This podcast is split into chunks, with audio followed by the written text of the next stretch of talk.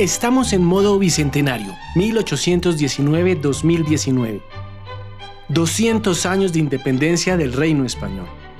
Por mi parte me estoy dejando crecer las patillas como los próceres y quisiera una casaca como la de Bolívar, con hombreras, cuellos altos y bordados dorados para caminar por la calle. Me pregunto, ¿cómo sonaron esas batallas de emancipación? ¿Qué música tocaban las bandas entre espadas, escopetas, dianas y órdenes, los ejércitos patriotas y realistas?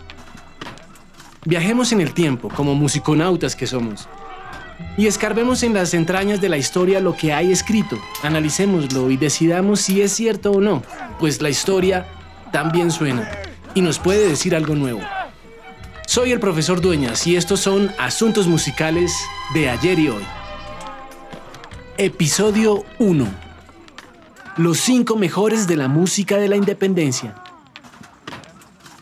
Con la unificación de las provincias de la Capitanía General de Venezuela y el virreinato de la Nueva Granada en el Congreso de Angostura y el posterior triunfo de su presidente Bolívar al mando del Ejército Libertador en las batallas del Pantano de Vargas y Puente de Boyacá, se creó la República de Colombia en 1819, más conocida como la Gran Colombia.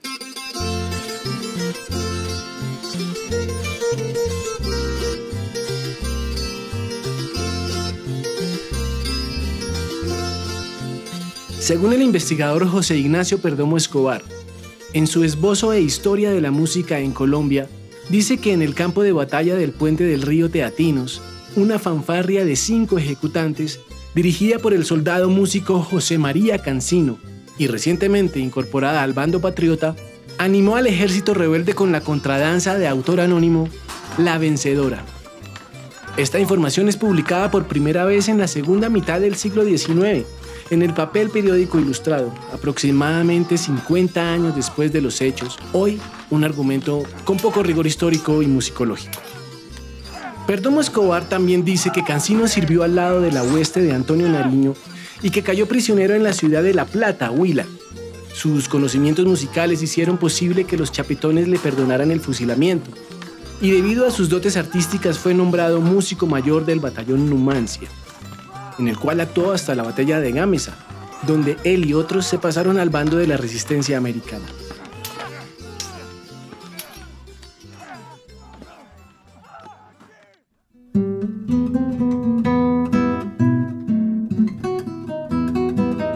Perdomo Escobar también señala que según relato de la historia eclesiástica y civil de la Nueva Granada de 1884, la majestuosa entrada de Bolívar en medio de los generales Sanzoátegui y Santander, delante de la tropa, fue amenizada por una marcha lenta y majestuosa, que llenó de orgullo y entusiasmo a los granadinos al ver desfilar a los soldados vencedores en Gámeza, Pantano de Vargas y Puente de Boyacá.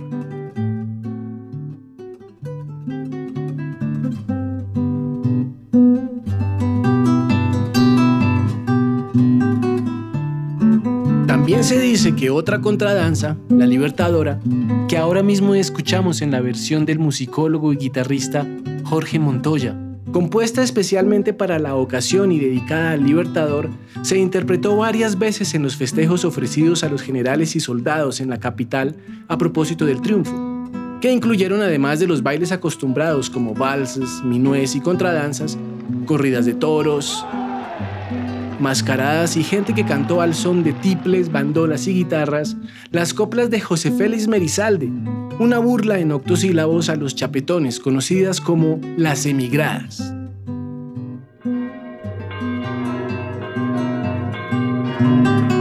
La celebración eclesiástica en la catedral, luego de la entrada triunfal del Libertador y los generales, contó con la participación de las administraciones locales, clericales, universitarios y colegios, quienes cantaron el solemne Te Deum, himno católico que ha sido tradicionalmente interpretado desde entonces y hasta 2017, cada 20 de julio, como acción de gracias a los acontecimientos históricos independentistas. Sin contar con el himno litúrgico, a las dos contradanzas mencionadas se le puede sumar otra, la Trinitaria, y los bambucos, la guaneña y el aguacerito, para completar un playlist emancipador, un top 5 independiente.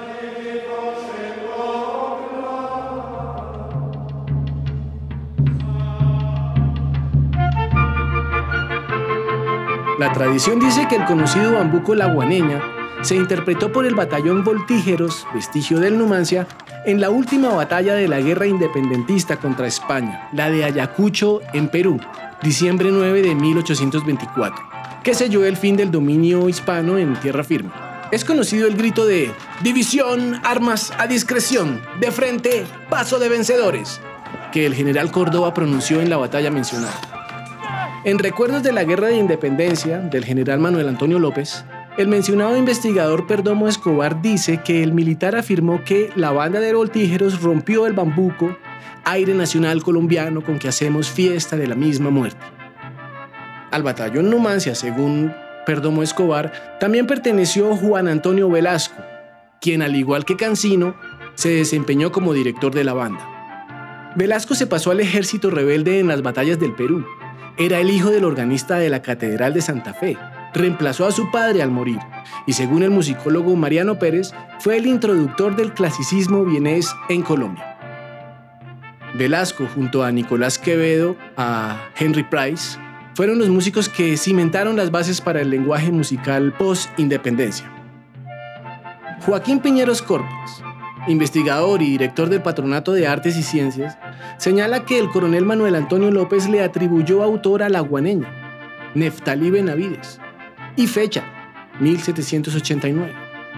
Surge la pregunta, ¿la guaneña nació el mismo año de la Revolución Francesa, 1789? Quizás sea una apresurada apreciación.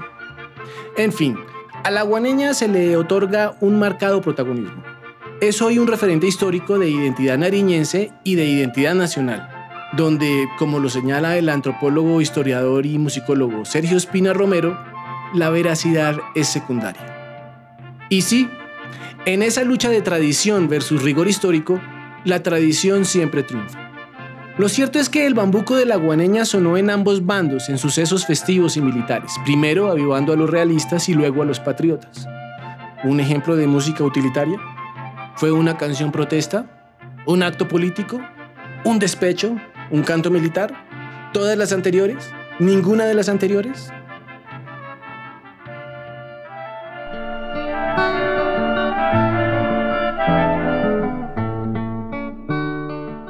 Acorde con el investigador musical Egberto Bermúdez, el cuaderno de guitarra de Carmen Caicedo es el primer documento musical conocido en Colombia en el siglo XIX compila valses y contradanzas que pertenecieron al repertorio de la música doméstica y de salón en la naciente república.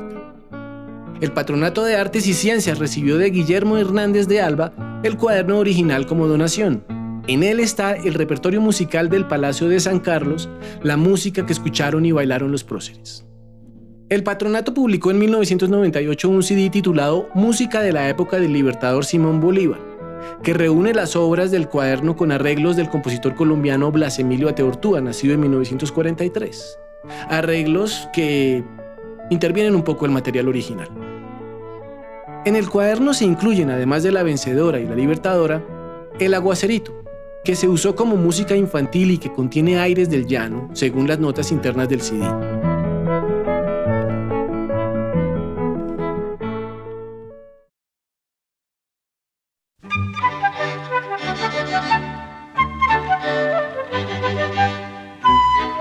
También se encuentra la mencionada guareña y otra contradanza, la trinitaria, que según el historiador Gabriel Porras, era propiedad de Bolívar y fue regalada por él mismo a la familia Grisol en 1827. Esta contradanza, según las notas del CD, contiene aires de polka, con lo cual se puede concluir que el género llegó a la Nueva Granada en la primera mitad del siglo XIX.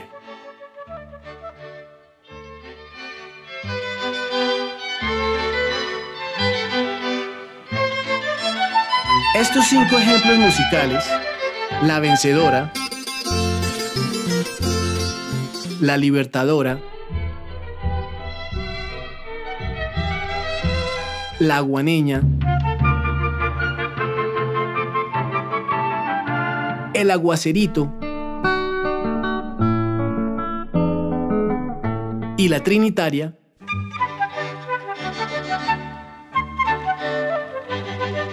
pueden considerarse, parafraseando a Lina Botero, como los cinco mejores de la música del momento.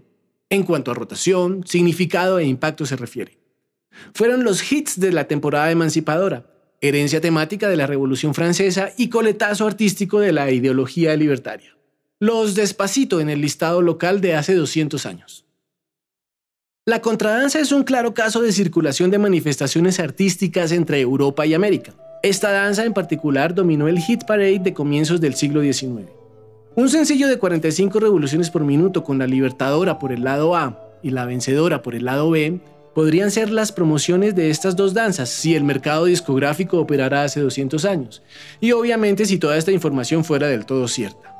Siguiendo con la analogía de promoción musical, también funcionaría la fórmula radial de Los dos pegaditos, usada por Carlos Pinzón en la radio de los años 60 para posicionar estas danzas en el público. Al igual que el vals, la contradanza se implantó en España a mediados del siglo XVIII. Esta última danza llegó de Francia, Counter Dance, y provenía de Inglaterra, Country Dance. A comienzos del siglo XIX estaba en boga en la Nueva Granada, gracias a los bailes públicos y de máscaras en el Coliseo de Comedias, más tarde Teatro Maldonado y hoy Teatro Colón, bailes que el virrey Amar y Borbón reglamentó en la capital, a los cuales asistía la élite del periodo independentista que pagaba boleta para ingresar al evento. En el Caribe la contradanza española se convirtió en habanera, y su célula rítmica característica de corchea con puntillo, semicorchea seguida de dos corcheas, tum, es hoy la célula que se establece en el reggaetón, con lo cual se puede concluir que la country dance inglesa, transformada en habanera, es la génesis del ritmo más comercial del siglo XXI, que tiene a Medellín como uno de sus puntos de producción artística más representativos del continente, como lo fue Florencia en el siglo XVI. Pero, ¿esa música que hemos escuchado al fondo en realidad sonó en el campo de batalla? ¿Es creíble disparar, desenfundar espadas, agitar a la tropa con contradanzas y marchar al ritmo de una guaneña? Las fuentes que nos dicen eso son de 1884, 65 años después de los eventos. Dudo que eso hubiera pasado. Pero eso es lo que dicen los libros, y es el imaginario con el cual nos han embaucado, si se me permite la expresión, quizás por el exagerado patriotismo con el que nos han educado a algunos. El profesor Egberto Bermúdez me hace caer en cuenta de lo siguiente. El coronel Manuel Antonio López, quien estuvo en la batalla de Ayacucho, reescribió su versión de la historia en 1878, y allí no habla de música en la batalla. En las batallas suenan redoblantes, dianas y códigos similares a los de la clave Morse, no hits de temporadas, solo órdenes militares. Avancen, retírense, ataquen. José Caicedo y Rojas vuelve a escribir lo que el coronel Manuel Antonio López escribió acerca de Ayacucho, y en ese nuevo texto aparece la música, detallada por alguien que no fue testigo presencial, una especie de historia novelada. Pues yo fui a la fuente primaria al recuerdo sobre la batalla de Ayacucho que el mismo coronel Manuel Antonio López escribió en sus recuerdos históricos como ayudante del Estado Mayor General Libertador Colombia y Perú, 1819-1826, una ampliación de lo que él mismo publicó en 1843, un testigo presencial de los hechos revisando sus propias memorias.